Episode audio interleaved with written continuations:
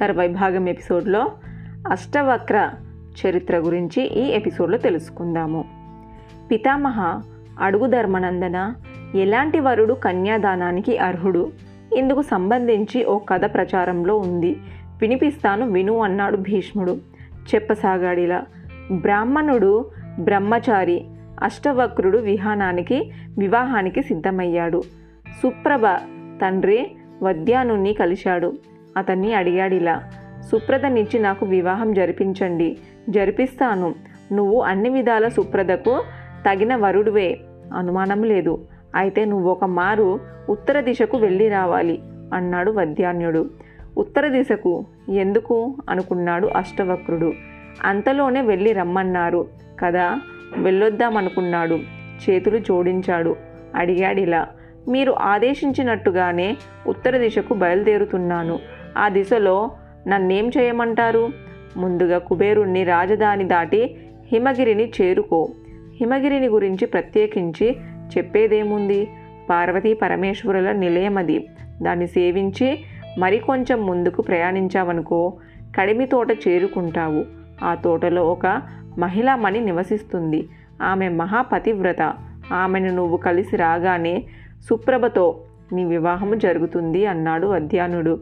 సరేనని ప్రయాణమయ్యాడు అష్టవక్రుడు. ముందుగా బహుదానది చేరుకున్నాడతను. ఆ రాత్రి అక్కడ విశ్రాంతి తీసుకున్నాడు. తెల్లారింది. బయలుదేరాడు. కుబేరుని రాజధానికి చేరుకున్నాడు. అష్టవక్రుడు తన రాజధానికి చేరుకున్నాడనగానే కుబేరుడు అతనికి ఎదురుగా పోయి హర్షపాద్యాదులు అర్పించారు. తరువాత ఓ పెద్ద భవంతిలో విడిది ఏర్పాటు చేశాడు. విందు భోజనాలు రంభా ఊర్వశి తిలోత్తమలతో నృత్య వినోదాలు కూడా ఏర్పాటు చేసి అష్టవక్రునికి ఏ లోటు రానియకుండా చేశాడు. కన్నార్పకుండా చూశాడన్న మాటే కానీ దేవకన్యల పట్ల ఎలాంటి భావము లేదు అష్టవక్రునికి. సంవత్సరం గడిచింది. ఒకనాడు అష్టవక్రుణ్ణి కలిశాడు కుబేరుడు. అడిగాడిలా ఏడాదిగా గమనిస్తున్నాను. ఏది నువ్వు నన్ను అభ్యర్థించడం లేదు. ఏం కావాలి? బ్రహ్మచారి ఏది కావాలంటే అది అందజేస్తాను. అడుగు ఏదీ అక్కర్లేదు. ఏడాదిగా సమస్త సౌకర్యాలు కలగజేసినందుకు కృతజ్ఞుణ్ణి. వెళ్ళొస్తాను అన్నాడు అష్టవక్రుడు. వద్యన్యుణ్ణి అజ్ఞానానుసారము ముందుకు సాగిపోవాలి.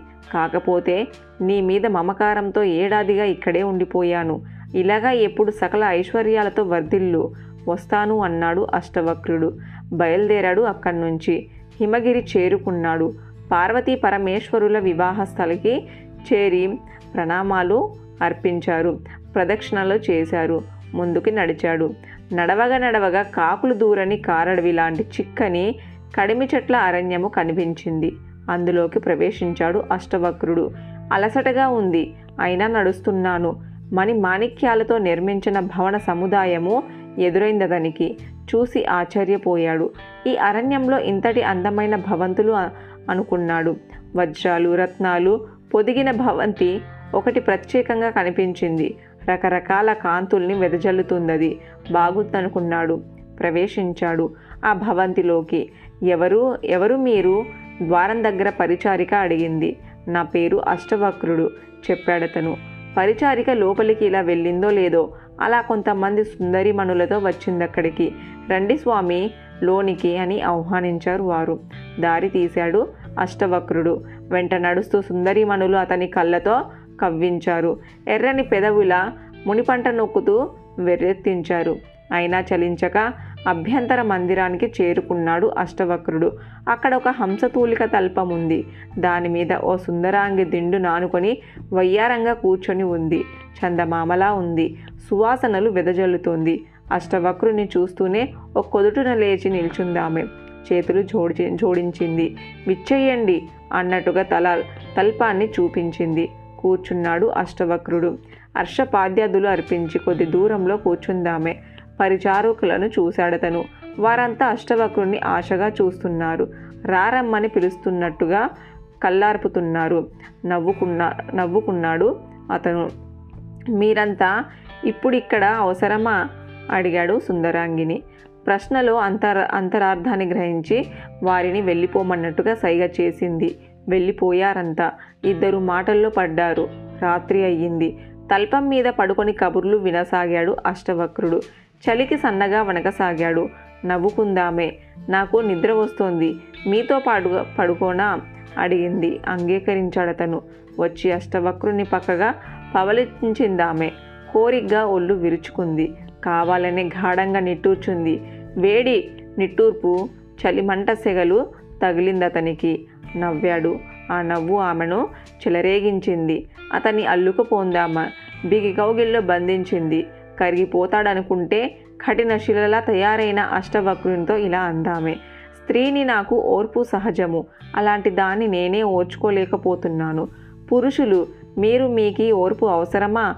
కాలయాపన తగదు. కరిగి నీరవుదాము. కలిసిపోండి. నాలో సమాధానము లేదు. అష్టవక్రుని దగ్గర నుంచి మామూలుగా ఉన్నాడు. ఎలాంటి వికారము లేదతనిలో. నా సంపదంతా మీదే. ఈ వజ్ర వైఢూర్యాలు నగలు మీ సొంతము.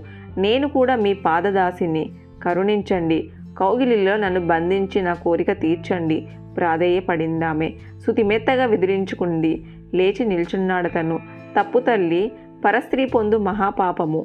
పైగా నేను అస్థిలిత బ్రహ్మచారిని బ్రహ్మచార్య వ్రతంలో ఉన్నవాణ్ణి. త్వరలోనే వివాహం చేసుకోవాలనుకుంటున్నాను. దయచేసి నన్ను హింసించకు. చేతులు జోడించాడు. జోడించిన చేతులు అందుకు లేచి నిల్చుందామే. అతని కళ్ళల్లో కళ్ళు పెట్టి చూస్తూ ఇలా అంది. తాళలేని. మునినాథ తప్పొప్పులు ఎంచి ఎంచకిప్పుడు. అందుకు ఇది సమయం కాదు. మదనావేశం తట్టుకోలేకపోతున్నాను. మన్నించు. రామ్ కదలిక లేదు అష్టవక్రునిలో. ఈ సమయానికి నావి వావి వరుసలు కుల మతాలు ఉండవు. పెద్దలు చూస్తున్నారన్న భయం కూడా ఉండదు. కనికరించు నా కోరిక తీర్చు అందామె. అతని మీద పడబోయింది. వారించాడామెను పట్టుకున్నాడు. తప్పు చేయవద్దని పదే పదే కోరడము మహా తప్పు. నీకిది మంచిది కాదు. నా మాట విని హాయిగా పడుకో. లేని పక్షంలో నేను ఇక్కడి నుంచి నిష్క్రమిస్తాను అన్నాడతను. వెనక్కి తిరిగాడు. ఇష్టం లేదన్నారు. సరే ఈ రాత్రి వేళ ఎక్కడికి వెళ్తారు? పడుకోండి ఇక్కడికే అందామే. నిలువున నీరసించినట్టుగా తల్పాన్ని ఆనుకుంది. నన్ను ఇబ్బంది పెట్టనని మాటిస్తే ఉంటానిక్కడ. లేదంటే రాత్రి అయినా పర్వాలేదు. వెళ్ళిపోతాను ఇక్కడి నుంచి అన్నాడు అష్టవక్రుడు. సరే అందామే. ఏదో శాప కారణంగా ఇలా ప్రవర్తిస్తుంది. లేకపోతే ఇలా చెయ్యదు అని అనుకుంది. అలా ఆలోచిస్తూనే నిద్రలోకి జారిపోయాడు. తెల్లారింది. సాంబ్రాణి చందనాది సుగంధ ద్రవ్యాలు ఉంచి అష్టవక్రుని స్నానించమని వేడుకుంది. సుందరాంగి అతని అనుమతి మేరకు నూనె రాసింది నలుగు పెట్టింది నీరు పోసింది. స్నాన అనంతరము అష్టవక్రుడు సంధ్యావందనము అగ్ని కార్యము ముగించుకుంటే పంచభక్ష పరమాన్నాలతో భోజనం చేసి సిద్ధం చేసింది. కడుపార తిన్నాడతను. కబుర్లలో పడిపోయారిద్దరు. రాత్రి అయింది. తల్పం మీద పవలించారు. తను అతనే పక్కన పడుకుందామే అడిగింది. వద్దన్నాడతను. మునినాథ అటు మెల్లమెల్లగా వచ్చింది అతని దగ్గరికి. నేను కన్యనే గృహిణిని కాను. సర్వ స్వతంత్రురాలును. నన్ను అనుభవించడం వల్ల నువ్వెవరికి ద్రోహం చేసినట్టు కాదు అందామె. కోపంగా చూశాడు అష్టవక్రుడు. పోని మనిద్దరం పెళ్ళి చేసుకుందాము. అప్పుడు ఎలాంటి అభ్యంతరం ఉండదు కదా. ఆనందిద్దామంది. సుందరి బాల్యంలో తండ్రి యవ్వనంలో భర్త వార్ధక్యంలో కుమారుడు. చెప్పినట్టుగానే స్త్రీ నడుచుకోవాలి. వారికి స్వతంత్రం ఉండం ఉన్నదెప్పుడు? అన్నాడు అష్టవక్రుడు. నీ అంతట నువ్వే నన్ను పెళ్ళి చేసుకోమని అర్థించినా నేను అందుకు కూడా అంగీకరించను. నిన్ను పదే పదే కాదంటున్నందుకు నాపై కోపగించుకోకు. నన్ను ప్రశాంతంగా నిద్రపో అన్నాడు. కళ్ళు మూసుకున్నాడు. మెరుపు మెరిసినట్టయింది. కళ్ళు మూసుకున్నా కూడా వెలుగు కనిపించింది. కళ్ళిప్పి చూశాడు అష్టవక్రుడు. ఆశ్చర్యపోయాడు. తర్వాయి భాగం నెక్స్ట్ ఎపిసోడ్లో తెలుసుకుందాము.